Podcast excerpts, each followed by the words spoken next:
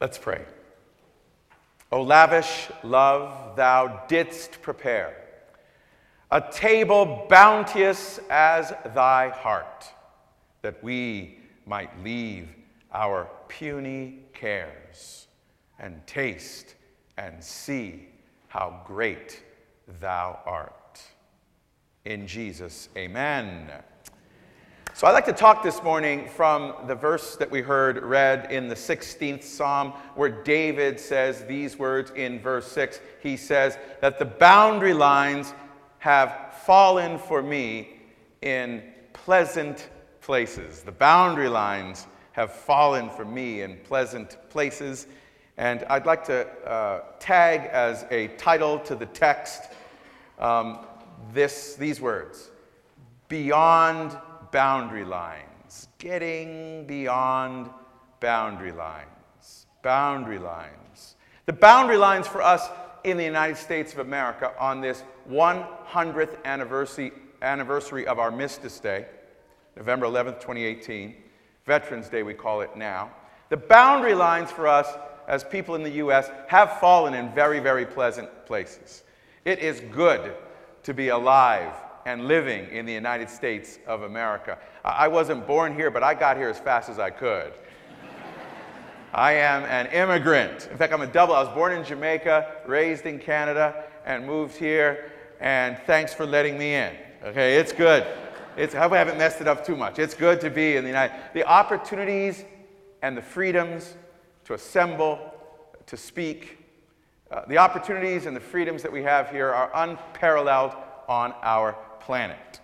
And we have so much to be grateful for. The boundary lines have fallen for us in pleasant places. I want to talk about getting beyond some of those, doing like Jesus did in the gospel reading today, where he kind of disturbs the boundary lines. He kind of disrupts the boundary lines and associates with people who are outside of the customary boundary lines. The, the people that they label and tag sinners, tax collectors, people working for the Roman IRS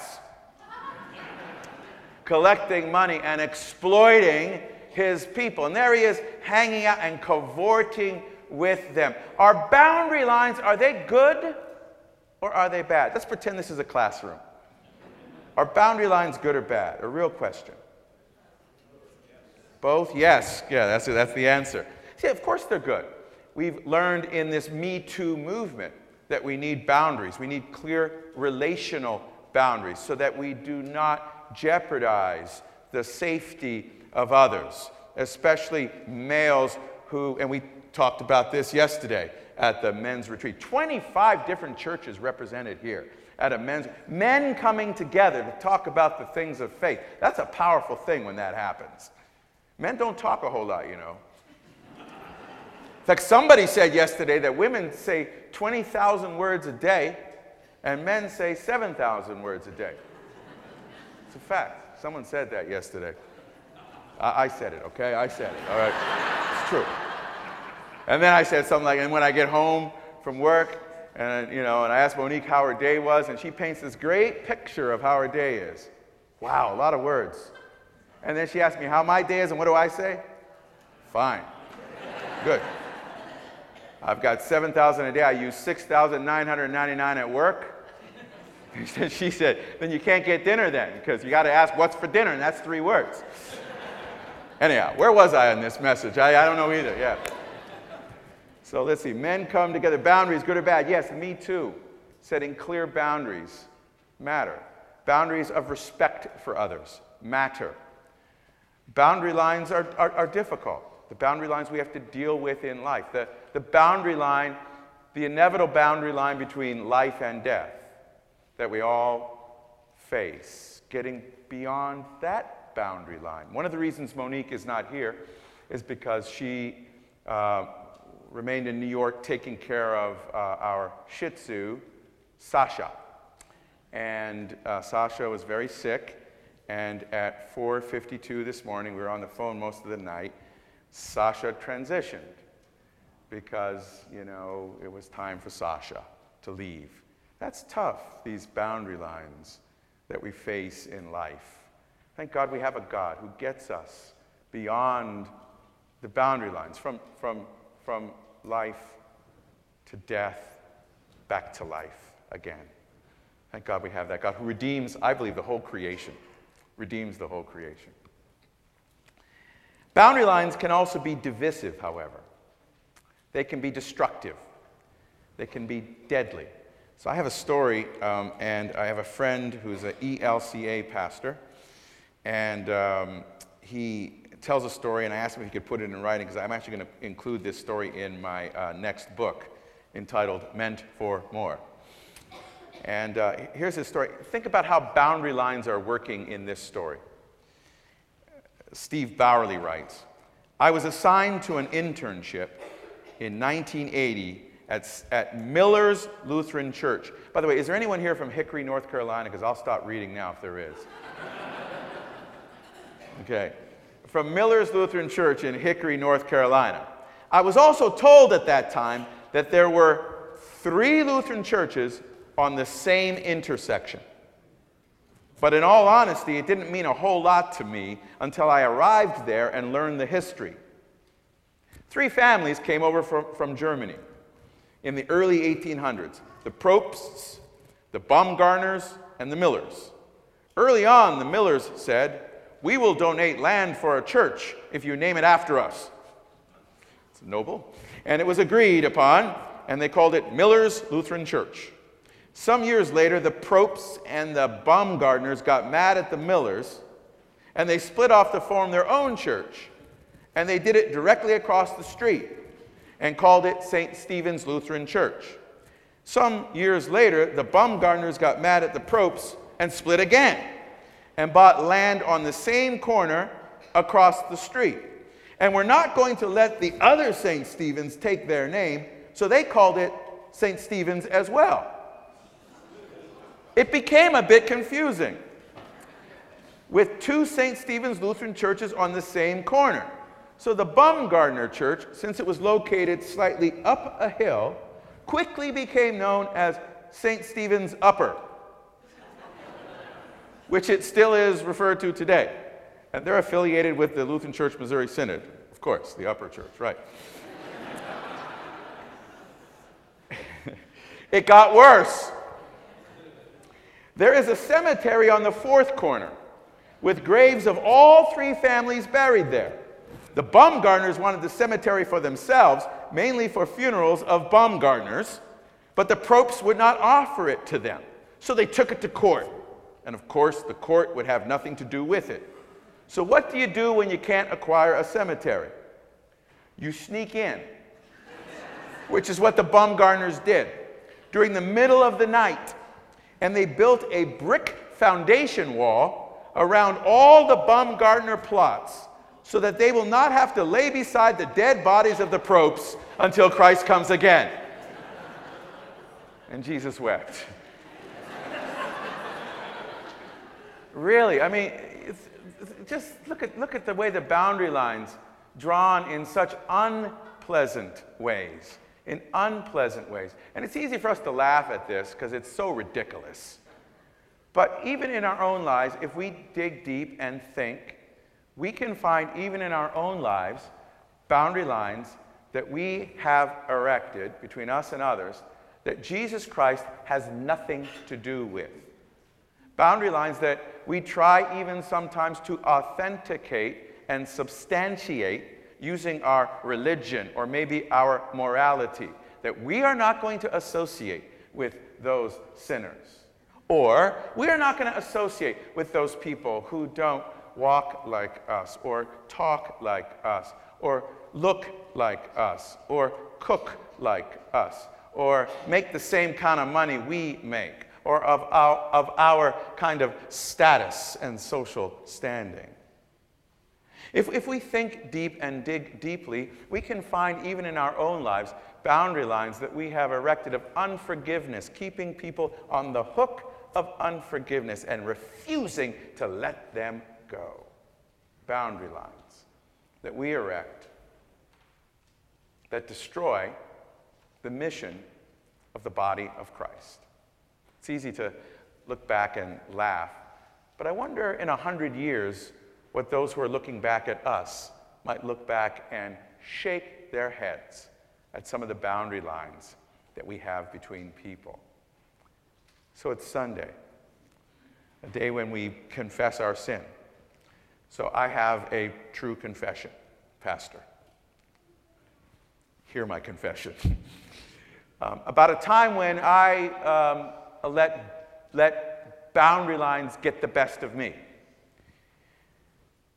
And um, it was when I was president CEO of Lutheran World Relief and traveling all over the world, a lot of international travel, a lot of domestic travel, exhausting, wearying, fatiguing travel.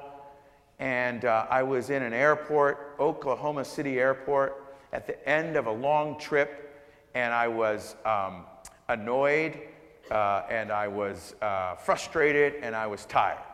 And I was in the, the TSA line you know what that stands for, right? TSA. Totally slow and annoying. no, I, that's not fair. That's not, we need TSA. We need TSA, and they, and they work hard. But this, this is before they had like the express line. I get, I get, you know, I get through quick now. I, I have clear now. I get through with just two fingers, okay? But before that, you know, there was no quick way through. I was in this line, and there was a family in front of me of about 20 people. And they were obviously immigrants to the United States of America, and they did not speak, they spoke Spanish. And they, were, they didn't understand the simple directions from the TSA agent who was telling them to remove stuff from their pockets and take off their big belts. And, and there was a group, and they had balloons and streamers and like cards saying, Welcome home. They weren't even traveling like I was. Okay, they weren't even traveling. They were just going through to meet some friend who was arriving back at that airport. And there they were in the line, and they were in my way. I had to travel, I had to get home, I have important work to do. And you were just, and they had like grandmothers and who were like slow moving and didn't understand what the TSA agents were saying. And I was just entirely, absolutely frustrated by them. They were in my way. And finally, finally, I get through the line and I sit down at my gate just to close my eyes and just try to just relax. And they let out the loudest of shouts as their plane, to wait, it woke me up, right? As their plane is arriving. So I went over to see who could this be that's arriving home, getting all of this attention. And the plane arrived at the gate, the door opened, and he was the first person off the plane. And he was probably about 20 years old, and he had crutches, and he had a crew cut, tight crew cut, jet black hair. He was um, a soldier in the United States Army, and where his face was supposed to be uh, was wounded and was bandaged. And where his legs were supposed to be, there were two titanium rods going into his boots because this soldier refused to be carried home on a stretcher. He came home in his boots, in uniform. And the entire gate area, as he stood there on his crutches, burst into applause. And I burst into tears because here am I, this immigrant for whom the boundary lines have fallen so wonderfully well, annoyed by these immigrants who are in my way because they're on their way to see their son and grandson and brother who had sacrificed his body, his future, so that we can be annoyed, so that we can enjoy the privileges of freedom and of the opportunities we have here in the United States of America. And I was crushed by the thought that I had done this. I, I, I who should know better, of all people, had done this uh, to this family. And uh, he stood on his crutches and he leaned on his left crutch and he saluted the entire gate area. You know, we, we, uh, in World War I and World War II, we received our veterans as, as though they were the heroes that they are. Not so much in the Vietnam War or the Korean War. Um, with that, we were very disrespectful in many cases to veterans. But now we're, I think, even worse because now we've become apathetic. Like, for example, do you know that we are in this, we're, we're currently in, at war? Do you realize that we are a nation that is at war? That in Afghan, we're in, in, at war in Afghanistan, in the second longest war in United States history. In a few months, it'll be the longest war. 17 years was the length of the Vietnam War and the uh, Afghanistan wars. We're also at war against ISIS. We're at war against ISIS. So we're actually a nation that is at war. And so we ought to pause on this day and consider the ways in which the boundary lines, because of those who serve our nation and protect us and keep us so that we can just be about our business, not even thinking about these blessings and these privileges that God has given to us uh, in this nation. But back to this young man at this gate. The image of this young, young man serves as a perfect analogy for Jesus Christ, a kind of Christ type, a Christ figure. Someone who gives of himself and of his flesh and of his very being for you and for your salvation and for your freedom. Someone who sacrifices his entire self so that you can have the blessings and the opportunities that you and I enjoy. Uh, this Jesus, the book of Ephesians, puts it like this this Jesus in Ephesians chapter 2, verse 14. This Jesus himself, according to Ephesians 2, this Jesus is our peace. In other words, we have peace with, each, with one another and we have peace with God because of this Jesus. We have peace with our own selves in terms of the forgiveness of sins that we assuredly receive because of this Jesus. And it says in Ephesians 2:14 that this Jesus in his flesh, in his very body, in his very being, in other words, in, in places where it hurts, where there's pain, and where there's sacrifice. This Jesus in his flesh, on, on a cross in his flesh, this Jesus has made divided groups, divided groups into one group. And that this Jesus has broken down the dividing wall that separates people from one another. The walls of hostility that we can't tear down, that we don't have the courage to face this Jesus tears them down for us and creates a new community.